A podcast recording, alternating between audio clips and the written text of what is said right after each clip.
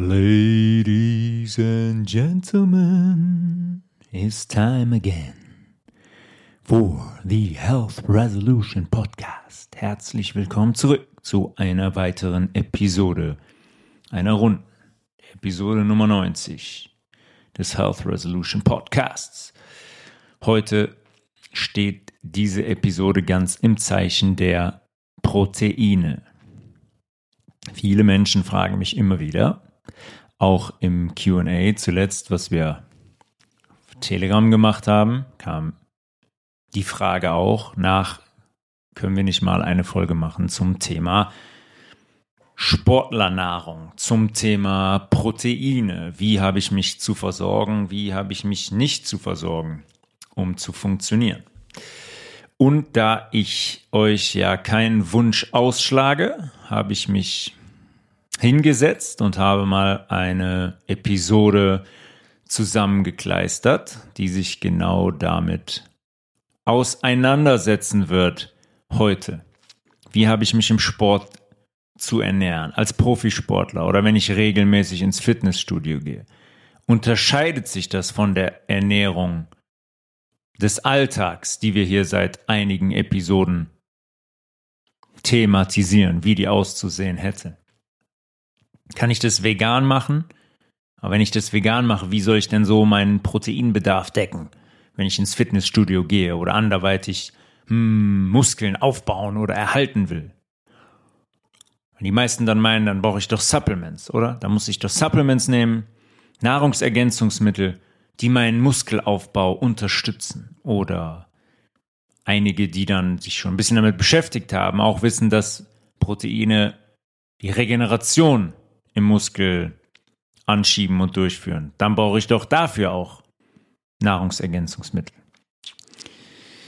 Werden wir heute ganz in Ruhe besprechen. In den letzten 20 Jahren hat sich ein unglaublicher Markt entwickelt, auch Hobbysportlermarkt. Der boomt wie, wie niemals zuvor, würde ich behaupten. 2003 hatten die deutschen Fitnessstudios noch 4,4 Millionen Mitglieder. In 2019 waren das bereits über 11 Millionen. Das ist fast eine Verdreifachung. Und eigentlich, wenn man die Zahlen sieht, müssten wir jetzt viel, viel gesünder sein. Ja, wenn jetzt dreimal so viele Leute ins Fitnessstudio gehen wie 2003, müssten mindestens sieben Millionen Menschen jetzt viel gesünder sein. Sind wir aber nicht. Sind wir aber nicht, haben wir oft genug thematisiert. Die Anzahl der chronischen Erkrankungen steigt immer weiter, steigt fast exponentiell. Die Anzahl der Tumorerkrankungen steigt jedes Jahr um ein Vielfaches. Und wir haben das in den Bewegungsfolgen zusammen mit Laura schon thematisiert. Thema Sitzen, Atmen, Thema Körperflüssigkeiten in Bewegung bringen. Viele haben ein Abo im Fitnessstudio, klar, weil für die meisten fühlt sich ein Abo abschließen schon so an, als würden sie wirklich Sport treiben. Die sagen dann, ho, jetzt bin ich angemeldet im Fitnessstudio, die gehen aber nie hin. Und äh, automatisch fühlt sich das für die schon so an, als hätten die eigentlich schon Sport gemacht, obwohl sie nie da waren.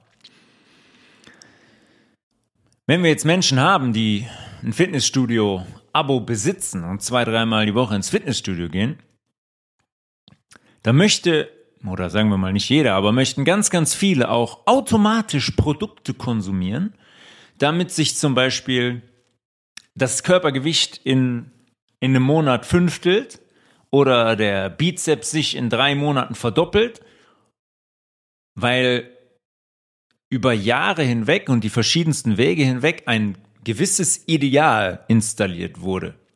Für Frauen und auch für Männer, wie ein Mann oder eine Frau auszusehen hat und wonach ein Fitnessstudio-Besucher dann zu streben hat. Und eigentlich logischerweise auch die, die zu Hause auf der Couch sitzen, streben auch danach irgendwo, obwohl sie sich nicht aufraffen können, um Sport zu treiben oder ins Fitnessstudio zu gehen, obwohl die dann sagen, nein, mit meinen 50 Kilo Übergewicht fühle ich mich, fühle ich mich komplett wohl. Und darüber wollten wir heute ein bisschen intensiver sprechen. Weil mich Menschen, wie gesagt, immer wieder danach fragen. Was kann ich nehmen, um mein Training zu unterstützen? Wie sollte sich ein Hobby- oder Profisportler ernähren? Welche Proteinquelle ist die beste? Wie viel Protein brauche ich überhaupt? Beziehungsweise mein Körper. Was fördert meinen Muskelaufbau beziehungsweise Muskelerhalt und was meine Regeneration? Was für Produkte muss ich da nehmen? Kreatin oder doch vielleicht Whey-Protein, wie das jetzt jeder macht?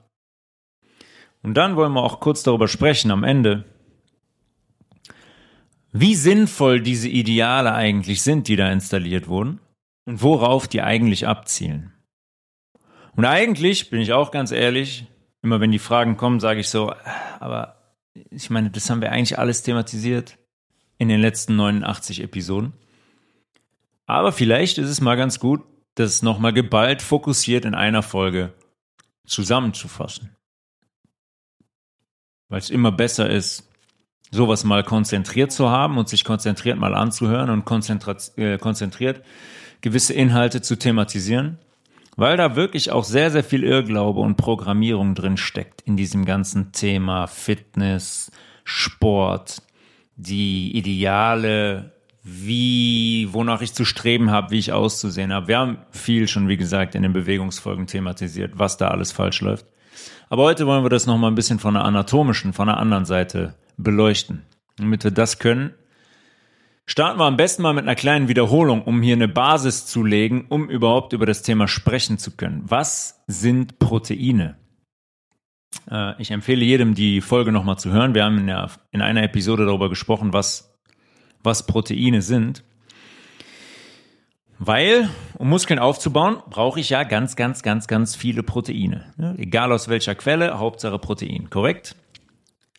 Fragt euch das mal kurz für eine Sekunde, hm, wie sehr diese Annahme in euch verankert ist. Was kommt bei euch in den Kopf an Gedanken, wenn ihr Proteine hört? Bei den meisten ist es direkt, uh, Protein, Muskel, Aufbau, Masse aufbauen, Fitnessstudio. Die ganzen anderen Themen, die Proteine betreffen, kommen da nicht in den Kopf.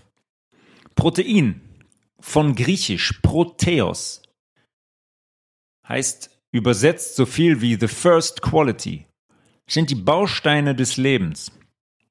Und wir nehmen jetzt nochmal unser Blut kurz zur Hilfe, um zu verdeutlichen, warum Proteine the first quality sind und was alles aus denen besteht in unserem Körper. Unsere roten Blutzellen im Blut sind haben wir kürzlich ausführlich thematisiert, die Erythrozyten mit dem Hauptbestandteil Hämoglobin. Häm, Blut, Globin, das Protein. Daran wird Eisen gebunden. Dieses Eisen schnappt sich CO2, wenn wir einatmen, oben in unseren Lungenbläschen und dann geht dieser Sauerstoff ab zu unseren Körperzellen. Im besten Falle zu jeder Körperzelle unseres Körpers. Im Blut haben wir weiter zum Beispiel auch ausführlich thematisiert das extremst wichtige Albumin, der Wasserbinder im Blut, der für den osmotischen Druck sorgt, damit unser Blut nicht einfach aus der Blutbahn rausfließt in den Zellzwischenraum und wir nicht verbluten. Albumin kommt aus der Leber. Albumin ist ein Protein. Im Blut haben wir weiter zum Beispiel Hormone aus unserer Schilddrüse oder auch äh, aus unserer Niere, Adrenalin, Noradrenalin als Stresshormon. Oder auch aus unserem Hypothalamus, dem Regisseur unseres Körpers in unserem Hirn.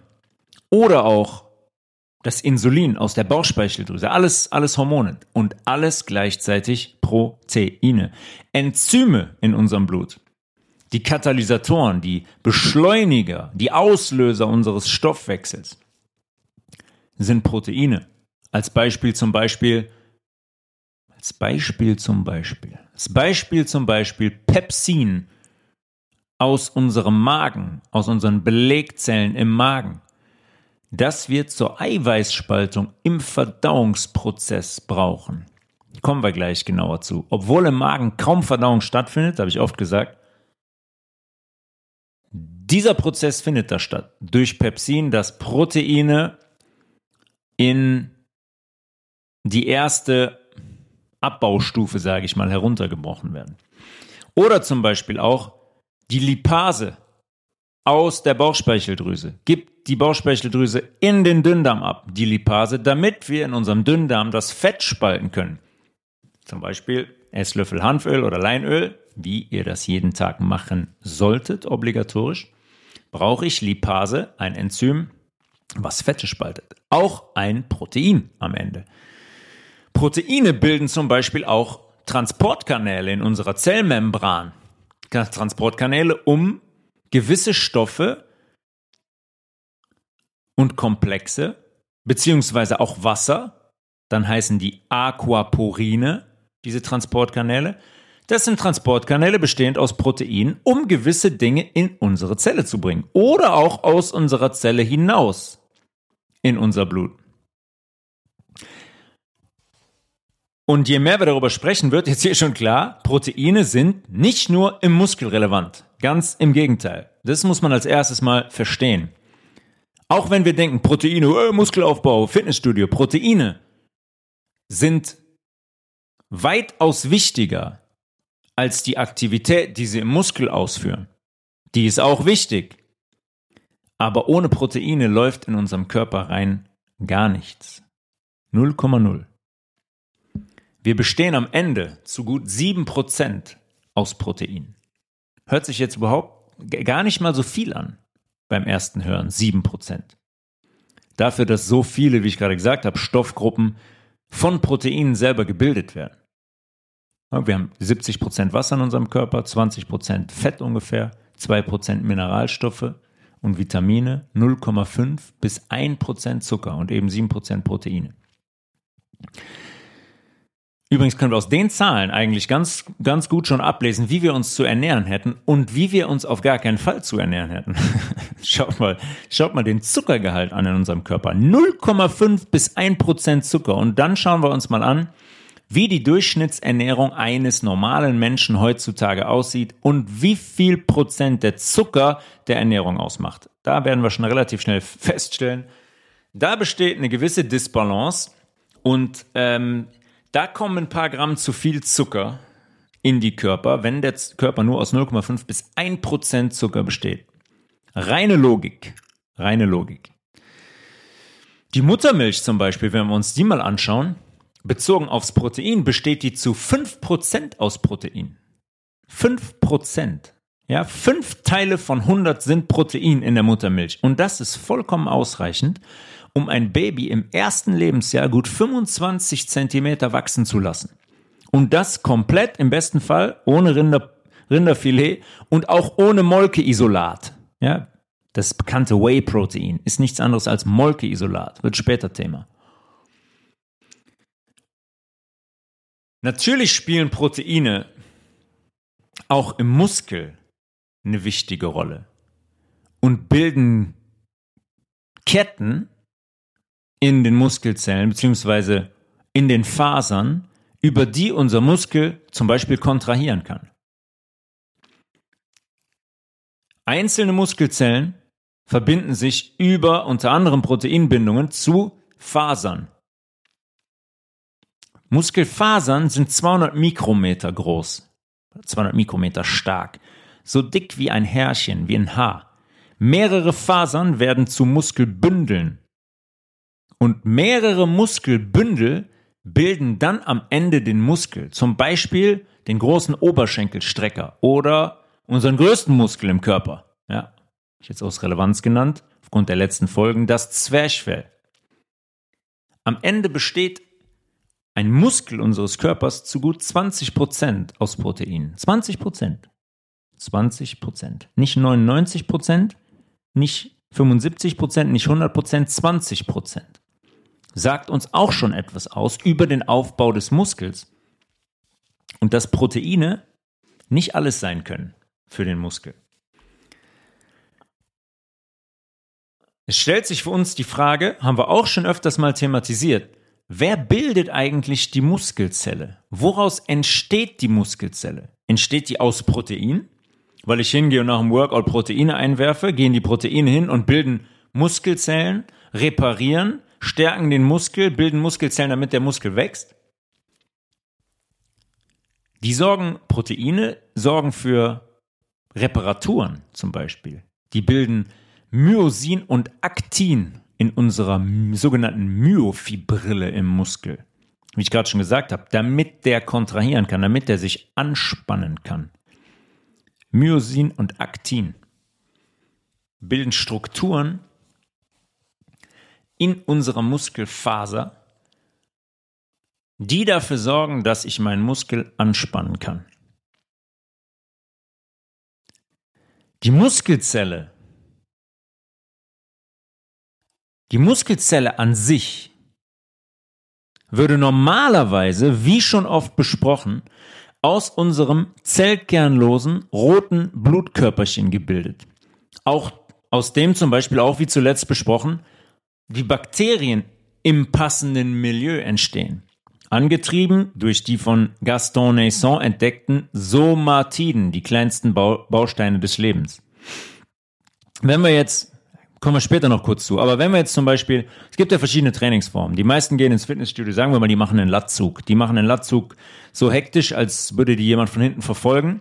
Die haben keine Kontrolle über die Bewegung, die machen den einfach nur mit Schwung. Die machen ihn nicht kontrolliert, die bleiben nicht in der Endposition, lassen die Stange nicht kontrolliert zurückgehen, nach oben in die Streckung der Arme, ganz in die Streckung und dann wieder kontrolliert ähm, hinter, den, hinter den Hals Schultern auseinanderziehend in die Endposition. Nein, die machen das ganz schnell. Es geht immer um Wiederholungen. Ich muss schnell Wiederholungen machen und das Gewicht so hoch wie möglich, was ich natürlich logischerweise besser mit Schwung bewegen kann. Normalerweise sollte es allerdings so aussehen, dass mein, dass ich, wenn ich schon Krafttraining betreibe, dieses Training exzentrisch mache. Das heißt, sagen wir mal, ich mache einen Latzug, da sind 60 Kilo drauf und das ist, das ist für mich schon ausreichend und ich mache die Bewegung, wie ich gerade beschrieben habe, ganz, ganz langsam so langsam wie es geht in die Position hinterm Hals, Schulterblätter auseinander und die und die, ähm, die der Weg zurück in die Streckung der Arme, der geht genauso langsam. Da ist kein Schwung, da ist keine Beschleunigung, das ist eine exzentrische, ganz langsame Bewegung. In dem Moment, wo ich diese Bewegung habe, eine exzentrische Bewegung, habe ich den Muskel immer geführt unter Anspannung. Und dann sorge ich dafür, dass sich Blut in den Muskel begibt. Und das ist das, wenn mein Blut sauber ist, wenn ich Bestandteile in meinem Blut habe, aus denen ich Muskelzellen aufbauen kann, dann ist es genau das, was Muskelzellen aufbaut. Aus dem Hintergrund mit den Somatiden betrieben, mit unseren roten Blutkörperchen aus den Muskelzellen gebildet werden. Ich weiß, es hört sich alles komisch an und alle lernen das anders und da steht überall Proteine und nee, und ich brauche Zucker, Brennstoff für den Muskel und so weiter.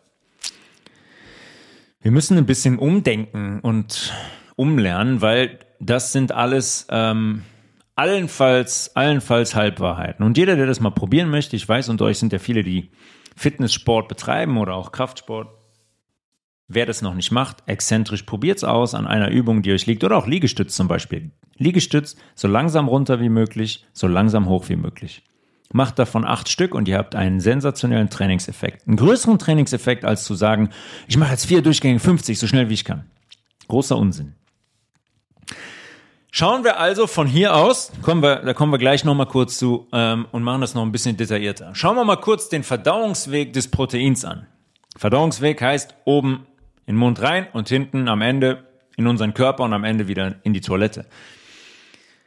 Proteine sind grundsätzlich in ihrer Struktur viel zu groß. Wir können die nicht in unserer Dünndarmschleimhaut ins Blut aufnehmen. Funktioniert nicht. Die Zotten in unserem Dünndarm sind viel zu fein, sind viel zu grazil, als dass das große Protein dadurch in unser Blut diffundieren könnte. Deswegen werden Proteine, wie eben schon gesagt, im Magen über das Enzym Pepsin vorgespalten. Ein Protein ist die Endstruktur. Wenn ich die vorspalte, geht's in die Tertiärstruktur, darunter kommt die Sekundärstruktur und dann in die Primärstruktur. Primärstruktur ist unser, unsere Aminosäure, das Puzzleteil, was ich am Ende verbauen kann. Durch den Magen Pepsin in die Tertiärstruktur vorgespalten und dann komme ich im Dünndarm an. Im Dünndarm werden Proteine aus der Tertiärstruktur in die Grundstruktur, in, in die Grundstruktur, in das Puzzleteil, in die Aminosäure zerlegt. Vorausgesetzt, wir haben ein bisschen gekaut. Ein bisschen gekaut heißt mal 15 bis 20 Mal. Probiert das erstmal aus. Eine Gabel und darauf nicht auf der Gabel kauen, sondern auf dem Inhalt der Gabel logischerweise in euren Mund 15 bis 20 Mal in Ruhe kauen. Das ist für viele schon ein großes Problem. Allerdings, wenn das für viele ein großes Problem ist, ist es ein sehr großes Problem in der Folge für die Menschen, für die das Kauen ein großes Problem ist. Weil, wenn ich das nicht mache, dann gibt es schon ein Problem im Magen, diese, diese Proteine aufzuspalten. Und dann gibt es ein Problem, diese Proteine weiter runterzuspalten in unserem Dünndarm, in die Aminosäurenstruktur, um die dann aufzunehmen und die im Körper verbauen zu können. Anders geht's nicht. Ich brauche eine Aminosäure in der Grundstruktur, sonst kann ich die nicht ins Blut aufnehmen und habe nichts von meinen tollen Proteinen, die sich in dem befinden, was auf meiner Gabel war. Wenn ich Dinge runterschlucke, nehmen wir ein Buchweizenmüsli. Wenn ich, wenn ich eine Gabel nehme und äh, von 50 Buchweizenkörnern gehen 25 ungekaut oder einmal, zweimal drauf, drauf rumgekaut in meinen Magen, in den Dünndarm, dann könnt ihr euch sicher sein, von diesen Inhaltsstoffen, nicht nur Proteinen, von diesen Inhaltsstoffen werdet ihr kaum etwas aufnehmen. Also bitte kauen 15 bis 20 Mal. Im besten Falle, wir haben gekaut, Protein wird im Magen übers Pepsin vorgespalten. Jetzt sind wir im Dünndarm. Da geht's runter bis in die Aminosäure, die Grundstruktur. Kleiner geht's nicht.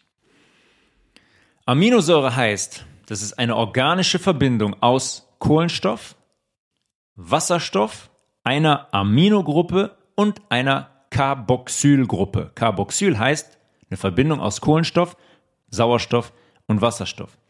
All diese Stoffe sind immer, hören sich immer total kompliziert an in der Chemie. Wenn man sich ein bisschen damit auseinandersetzt, wird man sehen, zum Beispiel wie bei Carboxyl, hm, das ist Kohlenstoff, Sauerstoff und Wasserstoff. Am Ende ist irgendwie alles immer das Gleiche.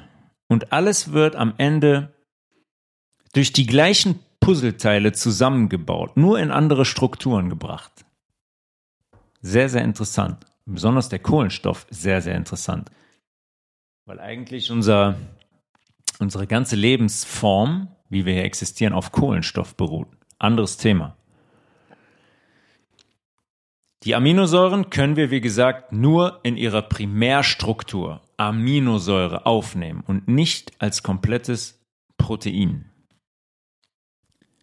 Das funktioniert, wenn unsere Darmschleimhaut, unsere Dünndarmschleimhaut dicht ist, wenn die gesund ist wenn die sogenannten Tight Junctions zwischen den Schleimhautzellen aktiv sind und da nichts durchlassen, was da nicht durch soll. Bei den meisten Menschen, und da sage ich mit ganz großer Sicherheit mal locker 80 Prozent, ist es nicht mehr der Fall.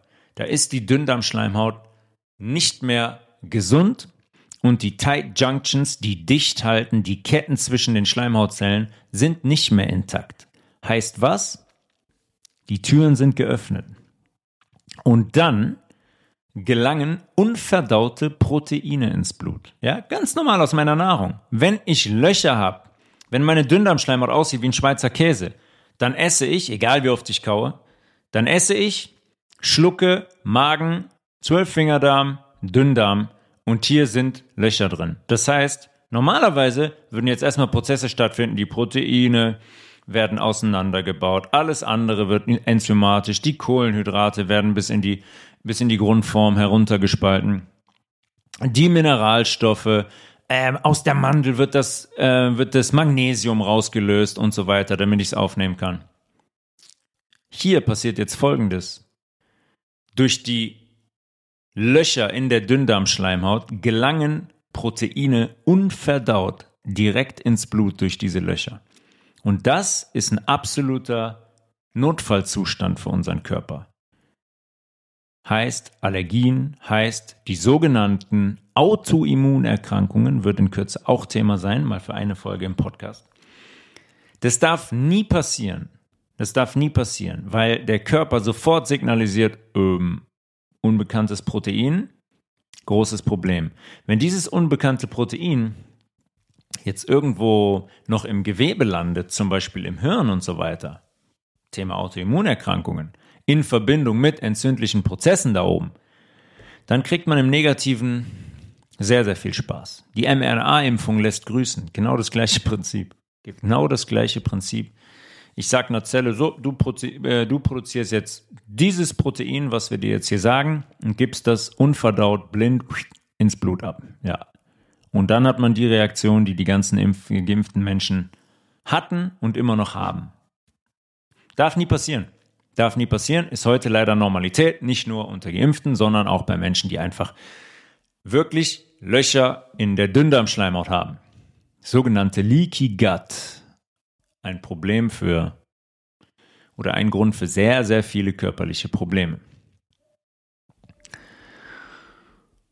Das passiert übrigens mh, mm, vollkommen logisch aufgrund zu 99 Prozent von Fehlernährung. Ja, dadurch habe ich einen sauren pH-Wert im Dünndarm, dadurch habe ich schwelende Entzündungen, die unsere Schleimhautzelle töten und dann bilden sich da Lecke, kann man sagen.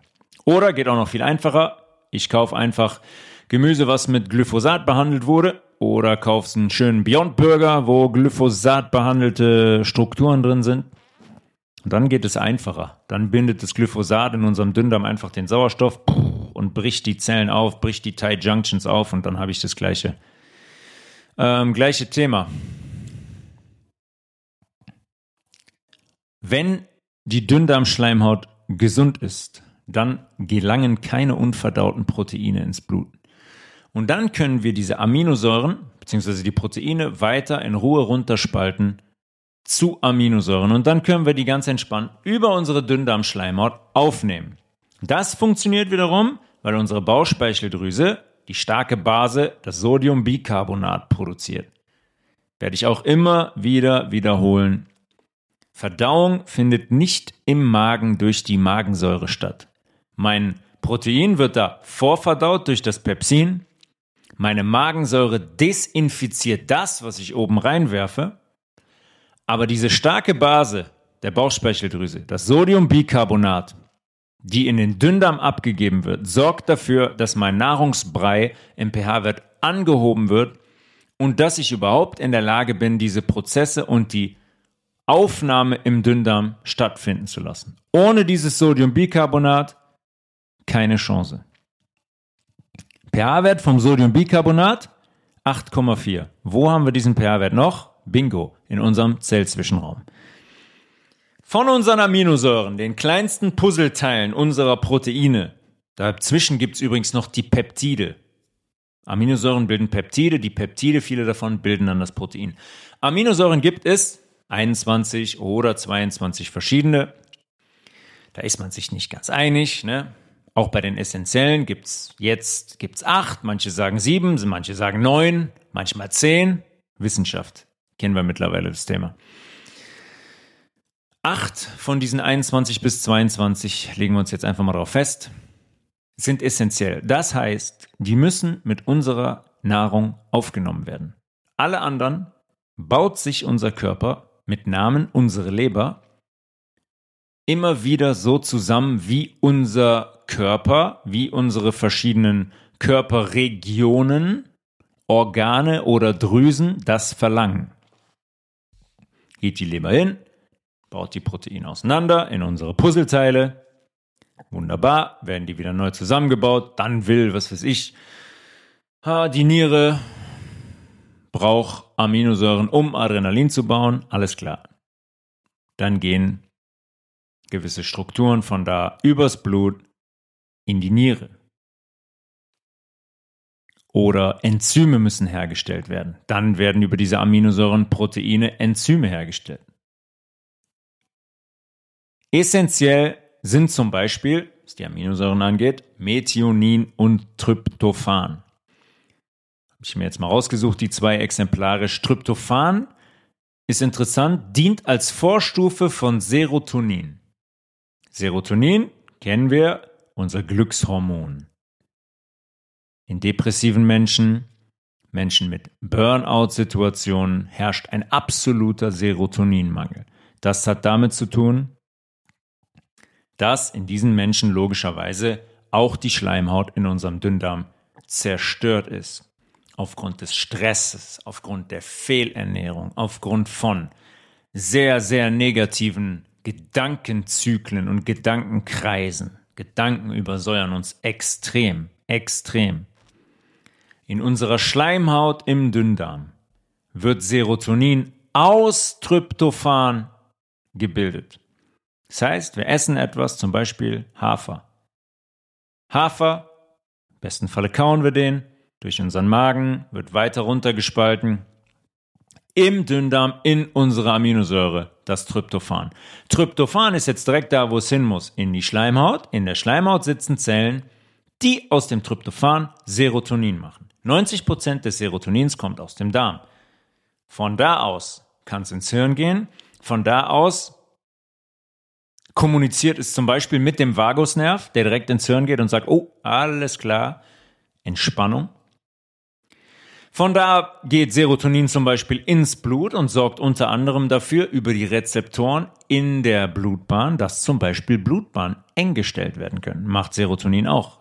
Migränepatienten lassen grüßen. Bei Migränepatienten funktioniert das meistens nicht mehr.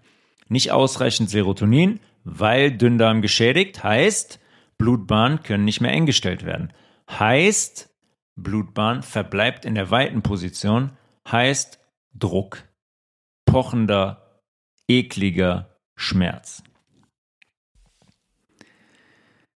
Isoleucin ist auch noch eine essentielle Aminosäure. Kennen viele, die sich ein bisschen damit beschäftigen und zum Beispiel Kraftsport machen. Isoleucin ist eine der beliebten sogenannten BCAAs. Das sind Branched Chain Amino Acids. Heißt ganz einfach, dass zum Aufbau der Aminosäure ein zusätzlicher Ast dazukommt. Einfach ein komplexerer Aufbau. Branched Chain. Branched Chain. Ein Branch ist ein Ast. Eine Chain ist eine Kette. Da kommt ein zusätzlicher Ast dazu. Der Aufbau ist ein bisschen komplexer als bei anderen Aminosäuren. Allerdings ist es nicht nur so, dass Isoleucin die Zellstruktur und Reparatur im Muskel ausführt, zum Beispiel nach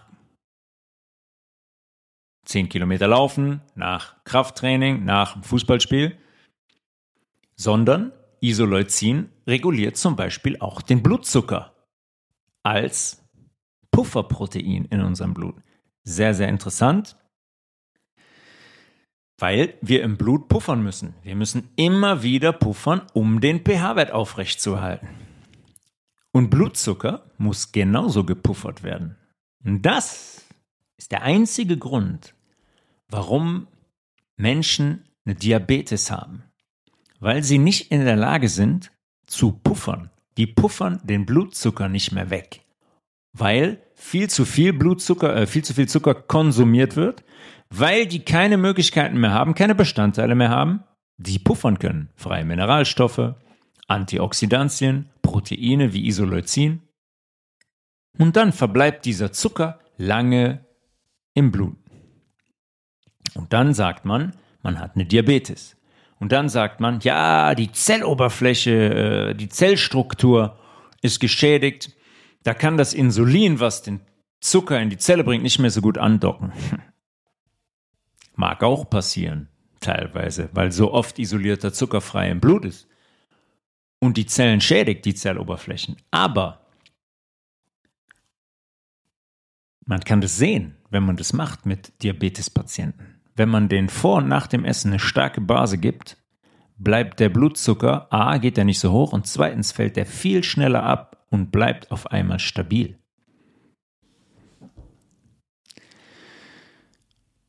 Regeneration im Muskel über zum Beispiel Isoleucin. Neben Isoleucin gibt es zwei weitere BCAAs. Leucin und Valin. Will ich also regenerieren, sind Leucin, Isoleucin und Valin sehr, sehr gute Ratgeber. Valin zum Beispiel aus Kürbiskernen und Hafer. Aber Regeneration findet logischerweise nicht alleine statt, weil ich die drei Aminosäuren in einem sehr hohen Maß zur Verfügung habe. Regeneration heißt, heißt folgendes. Wie schnell kann ich nach einer Belastung eins freie Radikale neutralisieren? Freie Radikale heißt, immer wenn meine Zelle Zellatmung betreibt, und das macht sie im Sport, wenn ich 10 Kilometer joggen gehe, macht sie das sehr viel, entstehen sogenannte freie Radikale. Das heißt einfach nur, das ist eine Struktur, der ein Elektron geklaut wurde. In dem Moment, wenn ich einer Struktur ein Elektron klaue, verliert es an elektrischer Spannung. Und dieser freie Radikale will sich das Elektron zurückholen. Wo macht er das? Am besten bei den Körperzellen. Deswegen große, große Gefahr durch freie Radikale, dass Zellstrukturen geschädigt werden, Membranen, Zellwände geschädigt werden. Das sind freie Radikale. Und freie Radikale sind an der Tagesordnung. Bei uns, wenn wir uns so ernähren, wie wir uns heute ernähren. Also, eins, ich muss sofort nach dem Sport hingehen und freie Radikale neutralisieren. Zweitens, ich muss Säuren, wie zum Beispiel die Milchsäure, die ich im besten Fall gar nicht produziere, wie wir besprochen haben in den Bewegungspodcasts, Thema Nasenatmung und mit der Belastung nur dahin gehen, wo ich noch entspannt die Nasenatmung praktizieren kann, weil das ein Bereich ist, wo ich keine Milchsäure produziere. Okay, ich mach's nicht, ich produziere Milchsäure. Also muss ich hingehen und diese Säuren der Zellatmung oder des falschen Workouts, muss ich die schon während der Belastung und nach der Belastung neutralisieren und ausscheiden. Dafür brauche ich was? Dafür brauche ich Basen. Dafür brauche ich Dinge wie Mineralstoffe zum Beispiel, die in der Lage sind, diese Säuren zu neutralisieren und aus dem Körper zu bringen. Übers Schwitzen, übers Atmen, wenn ich es richtig mache, über die Niere, über Pipi oder über den Stuhl. Was passiert also, wenn ich jetzt sage, ey, schau mal, mein Rinderfilet, Rinderfilet hat mega viele BCAAs, mega viel Isoleucin, Leucin und Valin. Tote, im Übrigen, tote Aminosäuren. Davon regeneriere ich sensationell. Das haue ich mir rein nach dem Fitnesstraining. Was passiert dann? Nichts passiert. Doch, es passiert was. Ich übersäuere mich noch weiter. Ich habe jetzt schon ohne Ende Säuren, anti, ähm, freie Radikale, Milchsäure im Muskelgewebe. Übrigens, die Milchsäure wird über, größtenteils über, über unsere Lymphe gepuffert.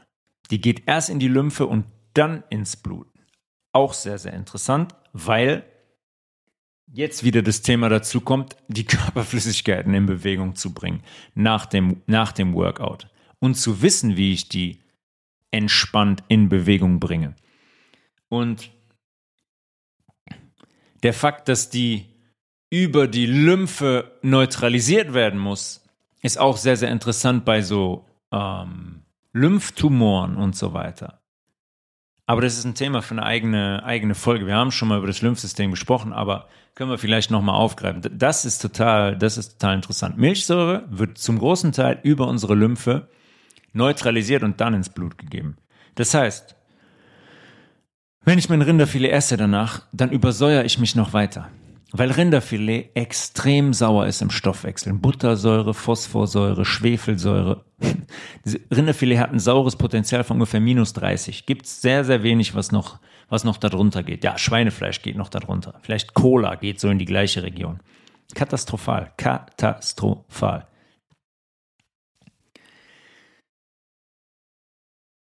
Die Aufgaben also das mal zum Thema, was ich eigentlich machen müsste. Was Regeneration eigentlich heißt. Wenn jeder sagt Regeneration, Regeneration. Regeneration heißt das, freie Radikale neutralisieren, entstandene Säuren neutralisieren und die Körperflüssigkeiten, besonders die Lymphe, in Bewegung bringen nach der Belastung. Deswegen zum Beispiel das Thema ist beim Auslaufen, beim Fußball oder Ausfahren auf dem Fahrrad ganz entspannt.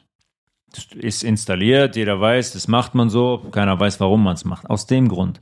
Um ganz entspannt die Lymphe in Bewegung zu bringen und das Blut, um diese Säuren aus dem Muskel Zwischenzellraum in die Lymphe zu bringen, ins Blut zu bringen und dann in die Toilette zu bringen. Generell die Aufgaben, die Proteine jetzt im Muskel selber haben, sind nur ein mini kleiner Ausschnitt dessen, was die sonst noch so alles machen. Ja, wie eben gesagt, wir hören Protein und denken sofort an einen Bodybuilder. Dass unser Kollagen zum Beispiel im Bindegewebe, unser Stützmaterial im Bindegewebe, was unser Bindegewebe straff und schön und stabil macht, oder zum Beispiel auch Kollagen im Bindegewebe des Knochens, dass das für die Stabilität des Knochens sorgt und auch aus Proteinen besteht, ist den wenigsten von uns bekannt. Weil niemand sagt, so, jetzt nehme ich mal hier Whey-Protein, um meine Knochen zu stärken. Nee. Das weiß niemand, das wird auch nicht kommuniziert. Und die stabilen Knochen, die sieht ja auch von außen niemand, ne? Muskeln schinden mehr, aus, äh, mehr, mehr Eindruck. Wenn du sagst, boah, guck mal, mein Schlüsselbeinknochen, guck mal, wie stark und stabil der ist. Ne, da ist der, da ist der Bizeps schon cooler. Das Proteinstoffwechselzentrum, eben auch schon, eben auch schon angedeutet, ist unsere Leber. Wie sie eigentlich das Zentrum für alle Stoffwechselprozesse ist, nicht nur für Proteine. In die Leber kommt der Großteil unserer Aminosäuren aus dem Dünndarm, die wir jetzt da parat liegen haben, die wir aufnehmen. Der Großteil über die Hälfte geht sofort in die Leber. In der Leber werden Proteine gebildet und neu zusammengebaut. Beziehungsweise werden auch Proteine abgebaut aus unserem Körper, die recycelt werden. Weil Abbau heißt, Proteine, die keine Verwendung mehr finden oder die für uns zum Beispiel in einer nicht verwendbaren Form vorliegen, müssen so präpariert werden, dass wir die über unseren Urin ausscheiden können. Nicht verwendbare Form, kommen wir gleich drauf. Die müssen aus unserem Körper. Heißt in der Praxis, um die für, den, für die Ausscheidung über den Urin vorzubereiten, brauchen wir unseren sogenannten Harnstoffzyklus. Proteinabbau heißt nämlich, Protein wird abgebaut in das sogenannte Pyruvat. Das ist ein Zucker. Von da geht es weiter in Ammoniak. Ammoniak ist eine giftige Stickstoffgasverbindung. Dann zu Harnstoff und dann in die Toilette. Natürlich liegt das Ammoniak im Blut wiederum gebunden vor so dass wir nicht direkt tot davon umkippen. Gewisse Level führen allerdings schon zu Problemen. Heißt, je mehr Proteinkonsum ich habe, desto mehr Protein muss ich logischerweise auch abbauen. Und wenn ich mehr konsumiere, als mein Körper benötigt, dann sind das alles Restabfall Ammoniakstoffe, die als Harnstoff in den Urin gelangen und da ausgepinkelt werden. Und das heißt immer ein großer Energieaufwand für den Körper. Alles, was ich überschüssig konsumiere, ist ein großer, großer Energieaufwand für den Körper und wird sich auf meine Vitalität negativ ausschlagen. Immer im Hinterkopf behalten. Und wenn ich jetzt eine Niere habe, die zum Beispiel generell sowieso überlastet ist, weil derjenige nur Fleisch, Milch, Käse, Zucker, zuckerhaltige Getränke, Alkohol und so weiter konsumiert, und dann auch noch die Proteine aus dem Proteinstoffwechsel dazukommen in Form von Harnstoff, dann hat man Nieren, die mal ganz schnell überlastet sind und die dann sehr, sehr gerne auch zum Beispiel mal Nierensteine bilden. Und wenn ich dann eine Situation habe, wo die Niere so überlastet ist, dass der Harnstoff oder die Harnsäure zurück ins Blut geht, dann wird es sehr, sehr problematisch. Und wenn diese Kristalle dann zum Beispiel in Gelenken landen, dann sind wir zum Beispiel beim Thema Gicht. Schon mal einen Gichtanfall gehabt? Nee, ich auch nicht, aber fragt mal Leute, die mal einen hatten. Schöne Geschichte. Ähm, wenn die Aminosäuren, beziehungsweise die Proteine, dann auch Aminosäuren, ähm, nicht abgebaut werden, hat der Körper die Möglichkeit, die auch als Brennstoff zu benutzen, indem der die oxidiert. Heißt, nach dem Entfernen, in dem Harnstoffzyklus jetzt, nachdem der die Aminogruppe von der Aminosäure entfernt hat und Ammoniak entsteht, können diese jeweiligen Aminosäuren in den Stoffwechsel eintreten und als Brennstoff für die Zelle benutzt werden. Funktioniert? Ist eigentlich ein Notfallmechanismus, kommen wir gleich zu, weil wir eigentlich auf einer anderen Energie laufen als auf Zucker, Fett und Protein. Die dritte Möglichkeit heißt Umwandlung in Fett und Speicherung im Muskel. Und jetzt überlegt mal kurz, wenn wir jemanden haben, der 400 Gramm Protein am Tag konsumiert. Was passiert mit den Überschüssigen? Erstens, sie werden abgebaut. Er hat eine große Belastung, der Harnstoffzyklus ist aktiviert, Leber hat eine große Belastung, Niere hat eine große Belastung. Übrigens, wenn so ein Mensch jetzt zum Beispiel nur zwei Liter Wasser am Tag trinkt, könnt ihr euch vorstellen, was für Probleme die Niere hat, diesen Harnstoff rauszubringen. Wenn ich jetzt so jemanden habe, der so viel Proteine konsumiert, dann ist eine ganz, ganz große Möglichkeit, zum Beispiel, dass der Muskel hingeht und diese Proteine in Fett umwandelt und im Muskel speichert. Thema aufgeblähter Muskel, Thema, ich sehe von draußen kräftig und aufgebläht aus. Ganz einfacher Mechanismus, funktioniert, hat nichts mit Kraft zu tun, hat nichts mit funktioneller Kraft, mit Definition des Muskels zu tun. Der Muskel ist einfach nur aufgebläht, in Form zum Beispiel von Fett. Äh, da wollen wir jetzt nicht zu tief eintauchen, darum soll es jetzt auch schwerpunktmäßig nicht gehen. Aber was den Proteinstoffwechsel angeht, aber es ist sehr, sehr interessant, diese Zusammenhänge ein bisschen zu verstehen. Dass wir Proteine abbauen müssen und aus unserem Körper bringen müssen. Und dass dafür Energie notwendig ist. Von Leber und von Niere dass das chemische Prozesse sind, die da ablaufen, dass da Ammoniak bei entsteht, was faktisch eigentlich giftig ist. Sehr, sehr relevant, das zu wissen, meiner Meinung nach.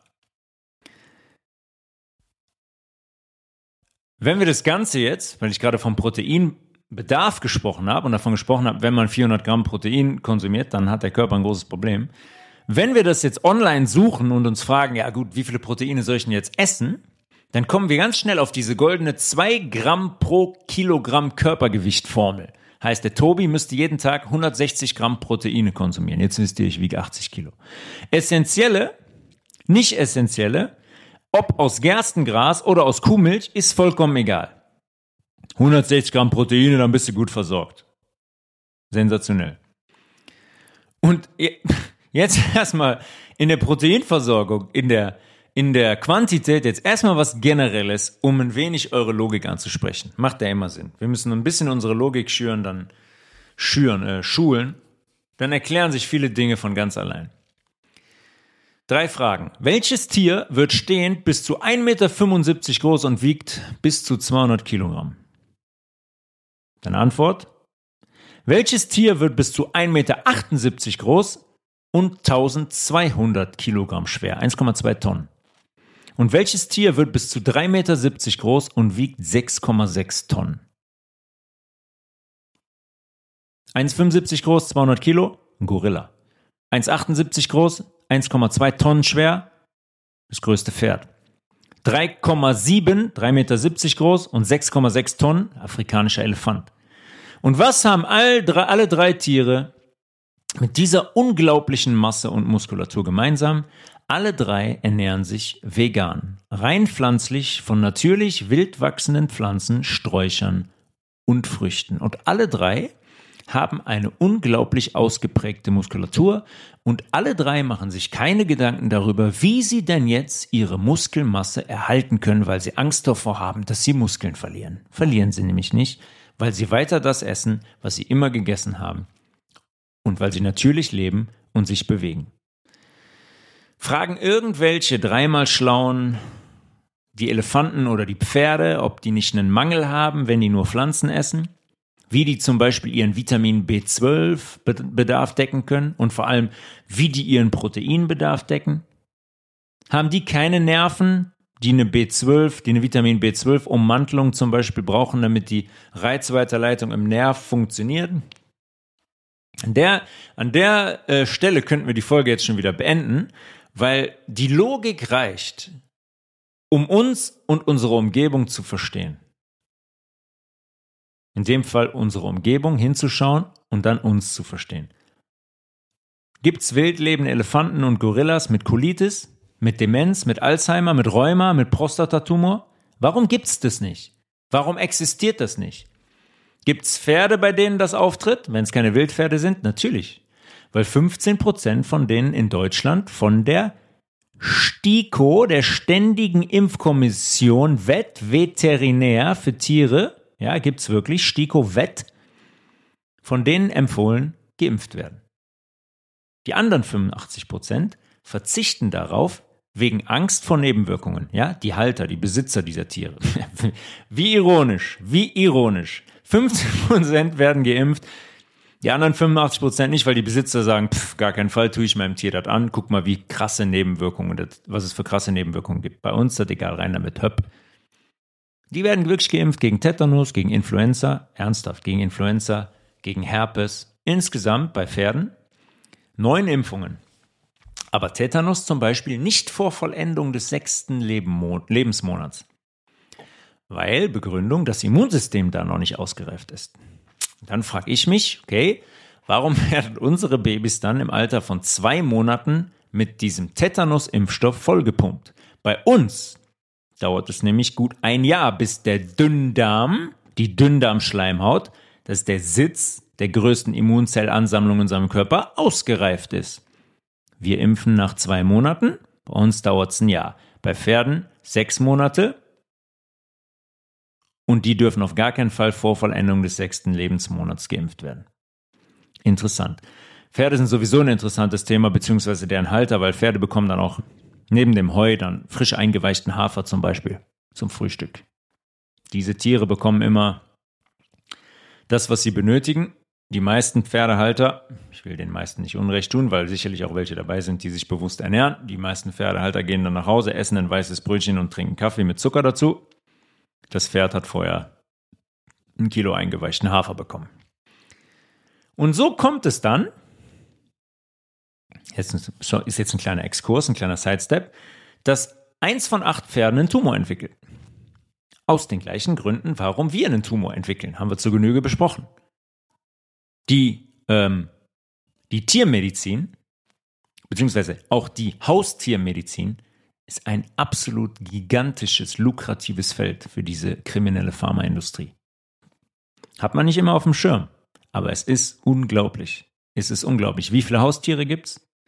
Wie viele, ich zähle jetzt Pferde auch mal dazu, Pferde gibt es? Wie viele von denen gehen jährlich und wie oft zum Tierarzt? Wie viele Katze, Hund und so weiter werden geimpft? Was ist das für ein zusätzlicher Arm und lukrativer Arm für diese Industrie?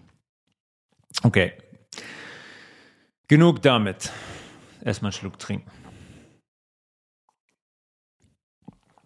Kommen wir zurück zu den Proteinen. Wenn wir ähm, uns Mainstream-Informationen beschaffen, finden wir relativ schnell raus, dass uns die Experten, Experten immer in Anführungszeichen, auf eine Bioverfügbarkeit der Proteinaufnahme verweisen. Die sogenannte biologische Wertigkeit. Heißt, wir gehen hin und geben dem Hühnerei eine biologische Wertigkeit, in Anführungszeichen, von 100. Biologische Wertigkeit? Was habt ihr da für eine Assozi äh, Assoziation, wenn ihr hört biologische Wertigkeit? Positiv oder negativ? Wohl positiv, oder? Man glaubt doch direkt, okay, wow, biologische Wertigkeit von 100, ein Hühnerei, das muss ja ein unglaublich gesundes Nahrungsmittel sein. Die 100 ist willkürlich festgelegt und hat rein gar nichts mit der Wertigkeit eines Eis zu tun. Die 100 ist ein Richtwert und soll uns sagen, dass die Aminosäure aus dem Ei besonders gut, die, oder die Aminosäuren aus dem Ei besonders gut verwertet werden können weil es ja alle essentiellen Aminosäuren, die acht, enthält. Die 100 für das Ei kommt zustande, weil das Ei bei Festlegung vor 80, 90 Jahren, als die kompletteste Proteinquelle bekannt war. Spinat und Brokkoli müssen die damals noch nicht gekannt haben, die müssen noch nicht entdeckt worden sein. Und logischerweise können wir die natürliche, die biologische Wertigkeit sofort in den Mülleimer werfen. Und ein Ei ist dafür ein super Beispiel. Super. Alle acht essentiellen Aminosäuren. Was heißt das jetzt für meinen Körper? Wir wissen mittlerweile, wie komplex unser Körper funktioniert und worauf der angewiesen ist. Alle acht essentiellen Aminosäuren und das mit Abstand dreckigste Lebensmittel, Lebensmittel in Anführungszeichen der Welt. Wenn man nach dem Konsum eines Eis in unser Blut schaut, findet man Hormone, Pestizide, Mykotoxine, ja, Gifte von Pilzen. Wer sein Immunsystem mal für vier bis fünf Stunden lahmlegen will, der kann gerne ein Ei essen, weil so lange dauert das, bis der ganze Dreck aus der Periode des Huhns aus unserem Blut entfernt wurde. Ganz zu schweigen von der erhöhten Bakteriendichte, die im Blut auftaucht, 15 Minuten nach Konsum eines Eis. Ein Lebensmittel hat für uns nicht automatisch Wertigkeit, nur weil es alle essentiellen Aminosäuren enthält. Im Gegenteil. Aber das sollte uns mittlerweile klar sein. Ich kann ein Ei essen, habe alle acht essentiellen Aminosäuren. Wunderbar. Die liegen übrigens, da kommen wir gleich zu, auch in der Form vor, in der toten Form vor, die für uns auch nicht relevant ist. Und ein pH-Wert, basenbildende Bestandteile werden da schon gar nicht beleuchtet. Ein Hühnerei ist Gift. Ist reines Gift für unseren Körper. Tut mir leid für alle Menschen, die eine Keto-Diät betreiben. Eier und auch Fleisch sind für unseren Körper eine extreme Belastung und haben keinen einzigen gesundheitlichen Mehrwert. Vielleicht noch ein Zusammenhang kurz in Bezug auf den Proteinstoffwechsel. Das Homocystein ist eine Aminosäure, die natürlich in unserem Blut vorkommt und die ein Stoffwechselprodukt ist von Methionin. Eben schon kurz gesagt. Essentielle Aminosäure Methionin. Daraus bildet der Körper in zwei weiteren Stufen, in zwei weiteren Prozessen ein Antioxidant, was den Namen Glutathion trägt. Ein unglaublich starkes Antioxidant, was zum Beispiel unsere eben angesprochenen freien Radikalen neutralisiert. Allerdings funktioniert das nur bei Homocystein, wenn es im Blut verbleibt, weil Methionin, die Aminosäure, verstoffwechselt wurde. Das funktioniert nur unter, Mitwir unter Mitwirken von Vitamin B6, B12 und Folsäure. Wenn die nicht ausreichend da sind, dann verbleiben sehr hohe Homocystein-Level in unserem Blut und ich bilde auch kaum Glutathion. Das ist ein immenses Problem, weil Homocystein-Level im Blut nicht lange sein dürfen, genau wie Zucker frei im Blut nicht lange sein darf. Homocystein hat dann eine giftige Wirkung und schädigt unsere Blutbahn. Also brauchen wir für den Homocystein-Abbau die Vitamin B-Gruppe und Folsäure, Folat. Woher kommen die, wenn wir Industriezucker und Weißmehl konsumieren? Die kommen nirgendwoher. Weil die Verstoffwechselung von diesen isolierten Zuckern immens viel Vitamin B benötigt und unsere ohnehin schon sehr geringen Level an Vitamin B, B6, B12, B9 zum Beispiel noch geringer macht. Folsäure, ein ganz anderes Thema. Wie viele Menschen essen regelmäßig rohen Spinat, rohen Brokkoli, rohen Spargel, Avocado, Leinsamen, Sonnenblumenkerne, Mandeln? Alles roh? Folsäure ist nämlich extremst hitzeempfindlich und verschwindet bei jeglichem Erhitzungsprozess über 40 Grad, 42 Grad. Genau wie wir auch übrigens. Fieber 42 Grad und es wird sehr, sehr kritisch, weil nämlich dann anfangen, weil sich dann anfangen, unsere Proteinverbindungen aufzulösen. Wir wissen, was Proteine alles erfüllen in unserem Körper. Wenn das passiert, sind wir lebensunfähig. Wird der Tod eintreten. Ab 42 Grad. Heißt also, dass Homozystein bei sehr vielen Menschen sehr lange erhöht im Blut verbleibt. Und das ist unter anderem ein Grund dafür durch die durch die Decke schießenden Herzinfarkte und Schlaganfälle. Ein Grund. Homozystein schädigt die Blutbahn. Ähnlich wie Zucker frei im Blut. Deswegen Industriezucker, isolierte Zucker eliminieren, Weißmehl eliminieren, Zucker, Rohrohrzucker, Vollrohrzucker, Honig, Agavensirup, Ahornsirup, weg damit, hat nichts in uns verloren. Raubt uns, neben dem Fakt, dass es uns übersäuert, raubt uns Mineralstoffe und raubt uns Vitamin B-Komplex, den wir brauchen, um zum Beispiel Homozystein abzubauen und Glutathion zu äh, bilden. Und äh, ich bin eigentlich froh, dass mehrere Menschen von euch mich dazu angeschoben haben, mal so eine Proteinfolge zu machen, weil jetzt konnte ich noch mal ein wenig intensiver in, der, in die Chemiebereiche eintauchen, von denen ich nie gedacht hätte, dass ich da mal eintauchen würde. Aber es ist unfassbar interessant, sich diese Zusammenhänge mal zu vergegenwärtigen. Das machen wir jetzt nicht.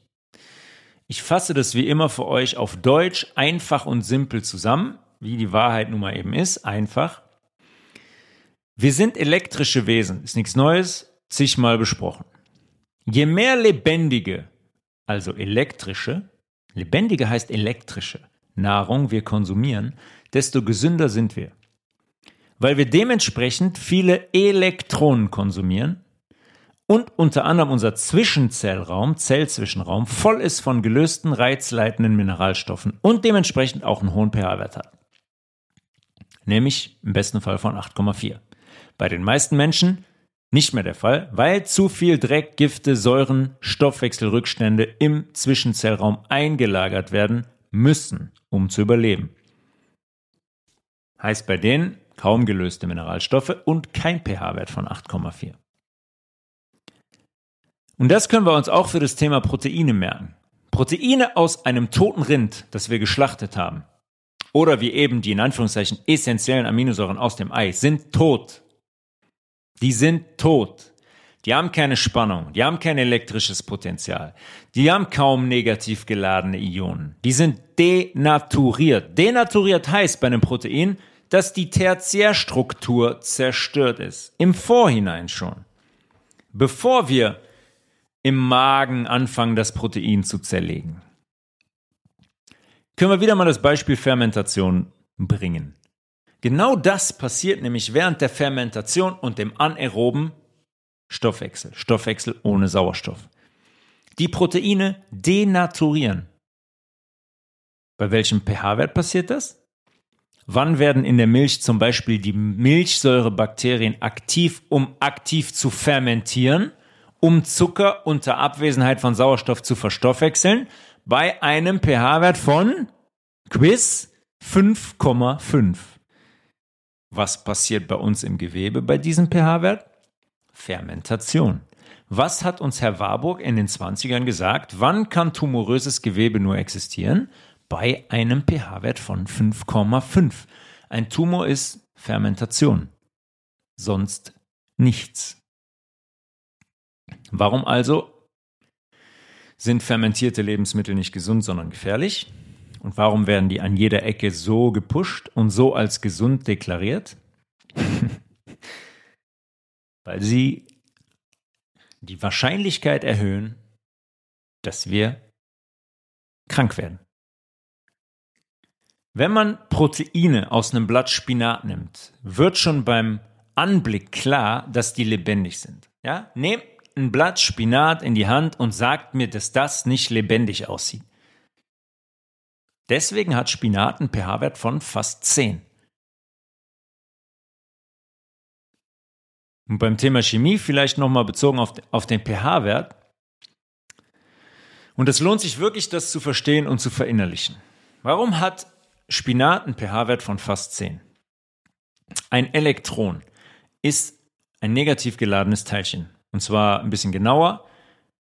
Atome, die Elektronen aufnehmen, werden Ionen genannt. Je mehr negativ geladene Ionen eine Flüssigkeit enthält, desto höher ist der pH-Wert. Das Wasserstoffpotenzial, Potential of Hydrogen. Je mehr negativ geladene Ionen, desto höher der pH-Wert. Heißt, sie hat die Flüssigkeit eine höhere Elektronenkonzentration. Je mehr positiv geladene Ionen, desto höher die Protonenkonzentration. Und desto niedriger der pH-Wert. Der Spinat hat also einen pH-Wert von 10, unabhängig jetzt von Mineralstoffen und so weiter. Der Spinat hat einen pH-Wert von 10, weil er dementsprechend viele negativ geladene Ionen enthält. Das heißt, er hat größeres Elektronenpotenzial. Das heißt, er hat eine höhere elektrische Spannung und Leitfähigkeit. Ist voll von Elektronen, von negativ geladenen Ionen. Und es ist wirklich so, dass Proteine abhängig vom pH-Wert ihre Spannung ändern. Zwei Ausrufezeichen. Proteine ändern abhängig vom pH-Wert vom pH-Wert der Flüssigkeit, in dem Proteine sich befinden, ändern die ihre Spannung. Wenn Proteine oder Aminosäuren jetzt also in einem Zellzwischenraum mit einem pH-Wert von 6,2 landen, hat es eine Auswirkung auf unser Protein und seine Ladung. Normal 8,4. Dieses Protein, die, die Aminosäure, das Protein, hat in einer Flüssigkeit von 8,4 eine andere Spannung als in der Flüssigkeit von 6,2.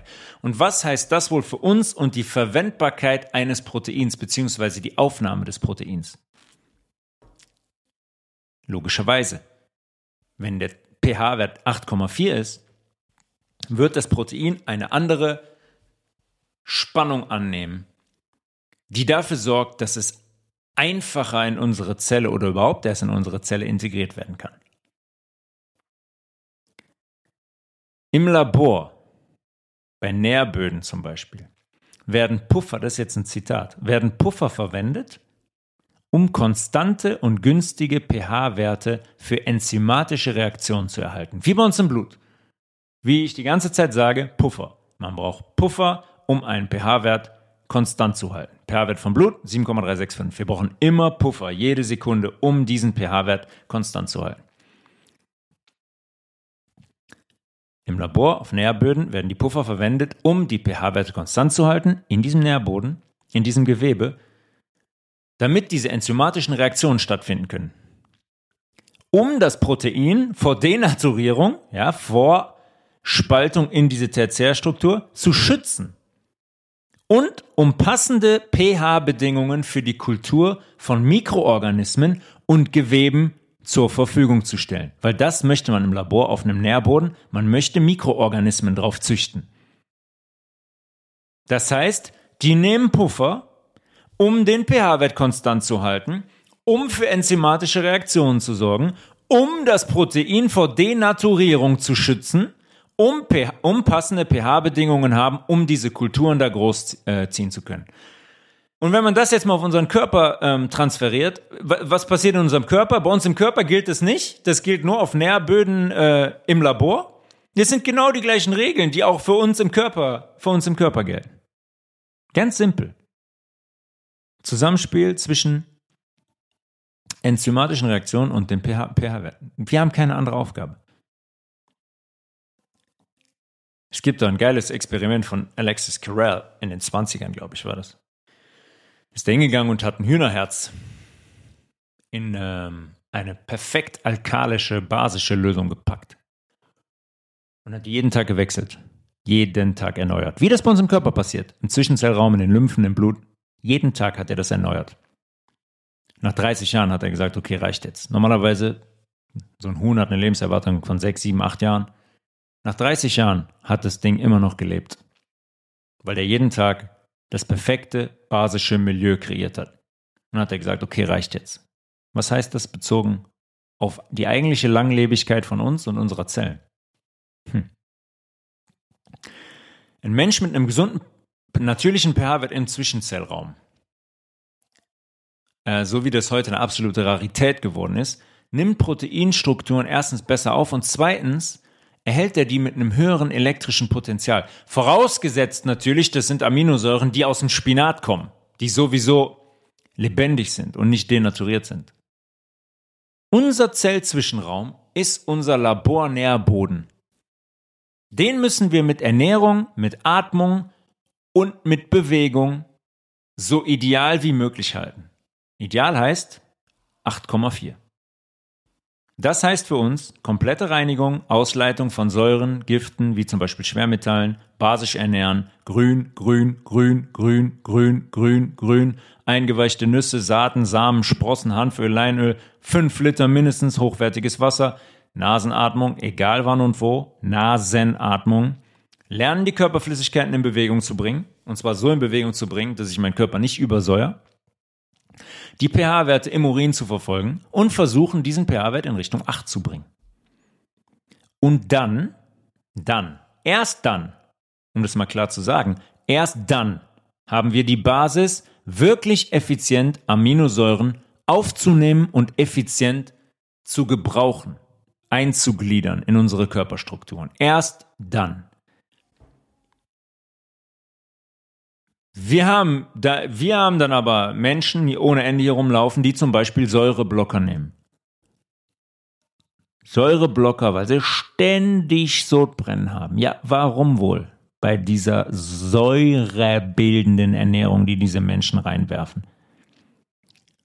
Dann gehen die hin zum Arzt und der Arzt sagt, okay, hier Protonenpumpeninhibitoren. Protonenpumpe sitzt in den Belegzellen der Magenschleimhaut wo Magensäure gebildet wird, wo Pepsin gebildet wird, was die Proteine vorspaltet. Wenn ich jetzt solche Blocker nehme und die Magensäure nicht mehr ausreichend produziert wird, was heißt das wohl für die Pepsinproduktion dieser Belegzellen im Magen und was heißt das für die Vorspaltung der Proteine? Das heißt, die findet nicht mehr ausreichend statt. Die ist ganz, ganz stark gedrosselt bzw. mitunter ganz ausgeschaltet. Was heißt das für unseren Dünndarm und die Aufnahme der Proteine da? Wenn die in der Struktur eintreffen, die der Dünndarm nicht runterspalten kann? Korrekt, nicht möglich. Nicht möglich. Proteine verbleiben in diesem riesigen Dünndarm, so groß wie ein Tennisplatz, die Oberfläche. Und jetzt werden die ganz langsam von Bakterien zersetzt. Heißt, Methan ist ein Gas, Blähungen, Luft im Bauch, Fäulnis, kippender Dünndarm im pH-Wert, Entzündungen, geschädigte ähm, Dünndarmschleimhaut, Löcher in der Dünndarm, Schleimhaut und ergo Krankheit. So clever sind diese Medikamente konstruiert und so unclever ist es, die zu nehmen. Alles, was ich brauche, ist eine starke Basis, ist eine basische Ernährung und niemand wird mehr Sodbrennen haben. Niemand auf der Welt hat dann Sodbrennen. Es ist unmöglich. Und nochmal kurz zurück jetzt zu dem zu der Wertigkeit. Ja, das Valin zum Beispiel, die BCAA, Aminosäure aus dem Fleisch, ist tot, die ist denaturiert. Das Valin aus dem Spinat, roher Spinat, ist in seiner Struktur lebendig und natürlich. Und das heißt am Ende, wir können pflanzliche Proteine zu fast 99 Prozent verstoffwechseln. Heißt, ich habe keine Reste, ich habe keinen Müll, ich habe keine Arbeit für unsere Immunzellen, die können sich dann um andere Dinge kümmern. Zum Beispiel um die Neubildung von Zellen, um die Regeneration an anderen Stellen. Ja, ich habe keine Arbeit für die in der Entsorgung, wenn mein Protein, meine Aminosäuren aus dem Spinat kommen, aus rohem Spinat. Ja, ich muss dafür keine Energie aufwenden, die dafür draufgeht.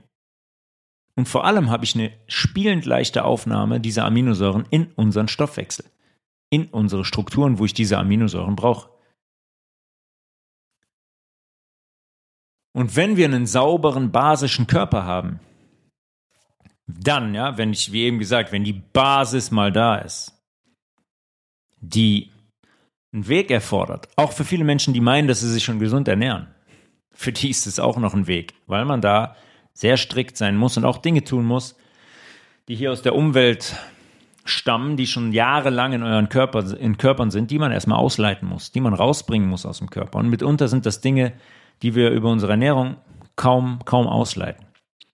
Und das ist das, was ich auch viele, viel in der Zusammenarbeit mit Menschen mache. Habe ich noch nie so richtig thematisiert hier, was ich da eigentlich mache, aber das ist ein großer Teil. Diese Basis herzustellen bei Menschen, die Natürlichkeit herzustellen. Ich müsste eigentlich sagen, was wir machen, weil Laura dann oft dazukommt und die Bewegung praktiziert mit den Menschen. Und das funktioniert unfassbar gut. Es funktioniert bei jedem Menschen. Zurück zur Natürlichkeit, zur natürlichen Ernährung, zu einem reinen Körper und zu natürlicher Bewegung. Und dann passieren Dinge, die glauben viele Menschen am Anfang nicht und es ist auch schwer, das zu kommunizieren am Anfang, aber die merken das relativ schnell, dass es nicht nur Gerede ist, sondern dass es wirklich funktioniert. Wer das machen möchte und sich dafür interessiert, kann ich nur jedem absolut empfehlen. Tobias.levels at healthresolution.de.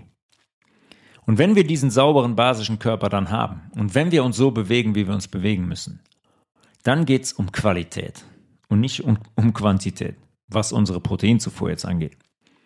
Da brauche ich nicht zwei Gramm pro Kilogramm Körpergewicht. Ein Drittel davon, 50 Gramm am Tag, sind absolut mehr als ausreichend. Aber die meisten Menschen sind natürlich nicht sauber und alkalisch, die sind übersäuert und vermüllt. Und jetzt gehen die Menschen hin und wollen über Fitnesstraining gezielt Muskulatur aufbauen und fangen dann an, sich zu informieren. Oh, was muss ich nehmen? Ich muss doch Proteine nehmen. Das baut meine Muskeln auf. Da. Und zwangsweise stoßen die dann auf zum Beispiel dieses trendige Whey-Protein. Und die, das ist ja nicht nur Whey-Protein, wenn ich die Produkte kaufe, dann gibt es ja Geschmacksrichtungen. Wow, Schwarzwälder Kirschtorte, Latte Eiskaffee, Apfelstreusel. Kein Spaß, wirklich wahr. Und auch an der Stelle müsste ein gesunder Menschenverstand eigentlich schon sagen, okay, ähm, danke, das Produkt werde ich nicht kaufen, weil ein Whey-Protein-Pulver mit der Geschmacksrichtung Kirschtorte oder Apfelstreusel ist nicht das Natürlichste, was ich äh, aufnehmen kann. Im Gegenteil, die meisten fahren natürlich voll drauf ab. Geil, Whey-Protein, Latte-Eiskaffee-Geschmack, mega. Whey ist das englische Wort für Molke. Molke ist ein Proteinisolat aus der Kuhmilch, das meistens bei der Käseherstellung gewonnen wird. Und über Milch und über Milcheiweiß haben wir schon ausreichend gesprochen, hat nichts, aber auch gar nichts in uns verloren. Auch wenn in Anführungszeichen wissenschaftliche Studien sagen, die gibt es wirklich zu Genüge, das würde die Darmgesundheit fördern. Ja, ist wirklich wahr. Könnt ihr ja mal probieren. Könnt ihr ja mal probieren, ob das eure Darmgesundheit fördert. Jeder, den ich kenne, der den Kuhmilchkonsum eingestellt hat, weiß, dass das genaue Gegenteil der Fall ist. Weil Milchsäure uns übersäuert, verschleimt unsere Schleimhäute im ganzen Körper und schädigt die sehr nachhaltig. Und wenn Schleimhäute geschädigt werden, was passiert dann wohl mit der Knochenstruktur dahinter? Hm, die entzündet sich chronisch, die schwillt an. Im Darm kippt unser Dünndarmmilieu, wird krank, fault, fermentiert, Tumor eventuell, Schleimhaut geht kaputt und die Gesundheit in Kürze auch. Wir müssen auch nicht mehr Worte darüber verlieren. Whey-Protein ist Schrott. Absoluter Schrott. Und zusätzliche Proteinzufuhr macht, wenn überhaupt, für Menschen Sinn, die im Profisport aktiv sind. Kein Hobby-Kraftsportler braucht ein Zusatzpräparat. Niemand. Das ist alles über die Ernährung zu regeln.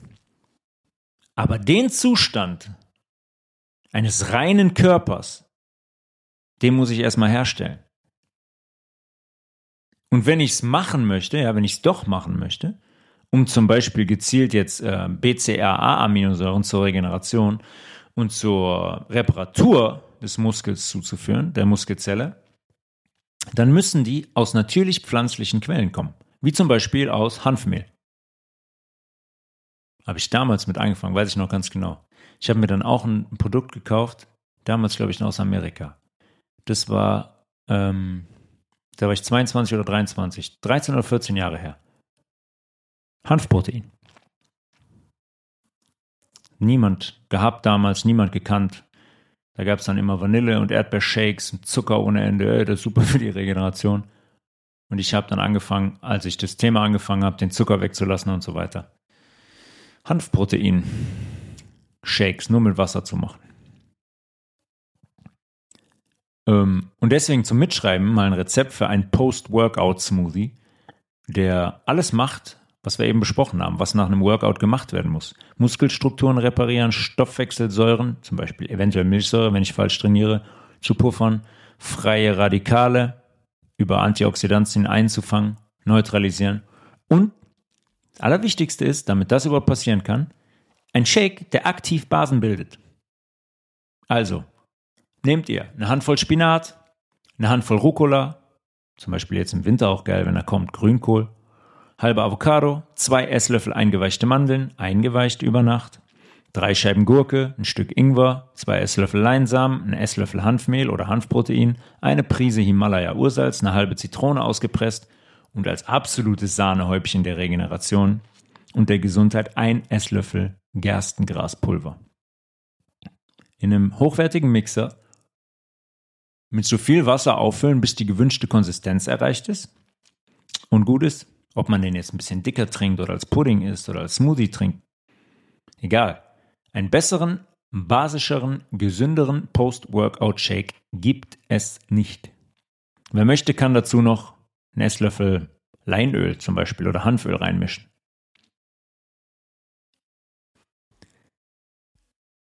Unsere Muskelzellen werden durch Blut gebildet, durch die Bestandteile, die das Blut in die Muskelzelle transportiert. Nicht irgendwelche Proteinisolate aus der Tüte. Je reiner das Blut, desto besser baue ich Muskulatur auf. Und wenn ich dazu noch exzentrisch trainiere, habe ich den absolut maximalen Effekt. Haben wir eben schon besprochen eingangs, was exzentrisches Training ist. Geht davon weg, den Muskel leer zu machen. Ja, wenn Leute sagen, er muss den Muskel leer machen, über die Grenze hinaus. Aufhören. Sofort. Es macht keinen Sinn, Milchsäure zu produzieren. Die ist eine Gefahr. Milchsäure heißt Belastung für Lymphe, Belastung fürs Blut, der pH-Wert pH wird bedroht. Ich brauche keinen einzigen Millimeter, Millimeter, Milliliter Milchsäure für einen Trainingseffekt. Im Gegenteil. Im Gegenteil. Das ist eine große Belastung. Exzentrisch trainieren bis zu dem Punkt, wo ich die letzte Wiederholung bei einem Liegestütz ganz, ganz langsam geführt nach oben machen kann und Schluss. Werdet ihr sofort machen, wenn ihr dann da rausgeht, würdet ihr merken, nicht machen, merken, wie sehr das eure Muskulatur anspricht und wie sehr, wie viel wirkungsvoller das ist im Vergleich zu 50 ganz schnelle Liegestütze. Wow, ich kann 50. Ja, geil, ich kann 65. Ja, super. Und das ist mitunter auch das Problem. Ich meine, ich frage das Menschen oft, die dann ins Fitnessstudio rennen, drei, viermal die Woche und sagen, ja, ich will definierter aussehen, ich will dies, ich will das. Für wen eigentlich? Für wen? Was ist das eigentlich für ein Ideal? Wer spricht da? Was möchte die Person? Möchte die Person von anderen Menschen im Außen gesehen werden, anerkannt werden, bewundert werden? Oder macht man das aus aus welchem Motiv macht man das? Macht man das aus dem Motiv, dass man äh, die eigene Gesundheit zu fördern? Kann, kann ich euch sagen, macht ihr nicht. Die meisten machen das nicht, weil die meisten falsch atmen, falsch essen und falsch trainieren. Ganz, ganz einfach, ganz einfach und ganz ein, eindeutige Geschichte. Aber das ist ein Ideal, was installiert wurde, ein Glaube, ja, ich gehe ins Fitnessstudio, ich mache was für mich. Das müssen wir, wie Yoda so schön in Star Wars sagt, You must unlearn what you have learned.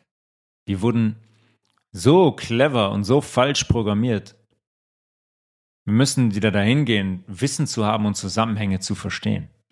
Um dann auch zu verstehen, dass wir anders trainieren müssen und sehr, sehr falsch, sehr, sehr falsch trainieren und sehr, sehr falsch Sport treiben, wie wir das schon, wie wir das schon besprochen haben in den letzten Folgen.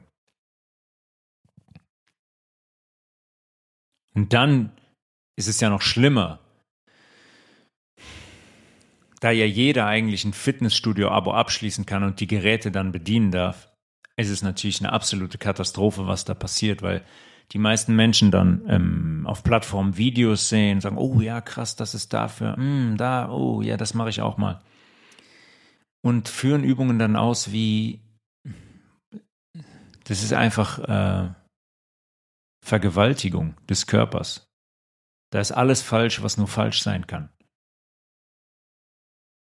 Und es ist einfach anatomisch schädigend. Aber jeder möchte es irgendwie machen. Jeder möchte gewisse Übungen ausführen. Ähm, guckt nach links und rechts, ah, der macht dies, der macht das, dann mache ich das auch mal. Allein der Fakt, dass man einfach da hingehen kann und anfangen kann, so eine Langhantel zu benutzen, ist eigentlich schon Beweis genug dafür. Wie sehr unseren Freunden im Hintergrund das in die Karten spielt. Wie viele Menschen sich da dauerhaft schädigen, was den Rücken, den unteren Rücken angeht. Mm, was aber auch durch die Art des Trainings, durch die Art der Atmung im Körper passiert und wie viele Menschen sich so schädigen. Dann dieser unglaubliche Markt, wenn man dann da rausgeht, da an dem Counter, an der Empfangrezeption, was man da noch alles kaufen kann, an Riegeln und Pulvern und so weiter. Unser Körper benötigt das, was wir heute besprochen haben. Proteine sind sehr, sehr wichtig in unserem Körper. Für ganz, ganz viele Prozesse. Nicht nur für Prozesse im Muskel. Und Proteine müssen lebendig in unseren Körper kommen, aus pflanzlichen Quellen. Dann, dann habe ich eine Wirkung. Und ich kann jedem nur empfehlen, der ins Fitnessstudio geht oder auch Profisportlern, mal exzentrisch zu trainieren. Über einen längeren Zeitraum. Und dann zu merken, was das für eine andere Form des Trainings ist und wie viel wirkungsvoller das ist. Weil dann merkt man wirklich, warte mal kurz, da ist was dran. Das Blut baut den Muskel auf. Das Blut, nicht irgendwelche Proteine oder irgendwelche Isolate oder so viele Wiederholungen wie möglich mit so viel Gewicht wie möglich. Ich muss den Muskel geführt, gezielt unter Spannung halten, mit wenig Wiederholungen. Dann initiiere ich, dass Blut in den Muskel fließt und den Muskel optimal versorgt und Zellen dort wachsen lässt. Sagen wir mal so, den Muskel wachsen lässt. Wow, viele Themen, sehr komplex, ähm, auch viel Chemie heute dabei, aber das war mir auch mal wichtig, dieses ganze Thema Elektronen, negativ geladene Ionen, weil man muss das auf der Ebene mal verstehen. Das ist so interessant, wenn man das verstanden hat. Das ist so klar, ähm, dass wir elektrische Wesen sind. Und wir haben jetzt noch nicht darüber gesprochen, was der eigentliche Energielieferant für unsere Zelle ist, nämlich genau eben dieses elektrische Potenzial, aber das werden wir in Kürze in weiteren Episoden mit einbauen. www.healthresolution.de, tobias.levels at healthresolution.de Telegram, Health Resolution Podcast. Wenn wir demnächst kommunizieren, wann das nächste QA stattfindet. Sollten wir Anfang Oktober hinbekommen und machen. Bis dahin, one love and am out.